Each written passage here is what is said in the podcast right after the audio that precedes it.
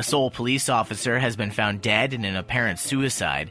The South Korean won has hit a 2-year low against the dollar, and thousands of foreign visitors have canceled their trips to Seoul due to MERS.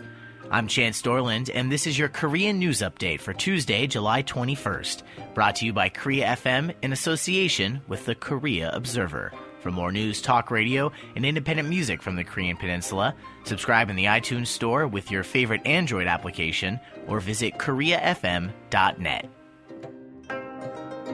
Authorities have found the body of one of their own in an apparent suicide at a police substation in western Seoul. Police say a fellow officer found the 31-year-old man yesterday at around 2:45 p.m. in a fitting room with a gun in his right hand and blood coming from a head wound.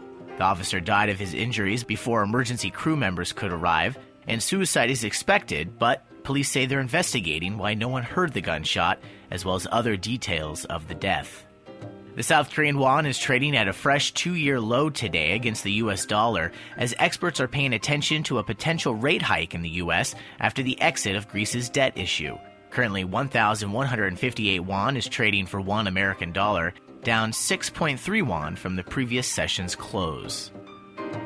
And the number of foreign visitors to South Korea plunged 41% in June as international visitors canceled planned trips due to an outbreak of the Middle East respiratory syndrome.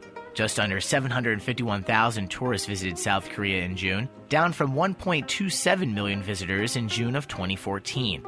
A Korean Tourism Organization official says if numbers don't rebound soon, it will be difficult to accomplish this year's goal of having 16.2 million foreigners visit South Korea. And while visitors to Korea went down by nearly half, 1.3 million Koreans visited foreign countries in June, an increase of 8.1%. We'll see showers and thunderstorms today with cloudy skies and a high of 27. Then tonight, looks like the rain will be heading out.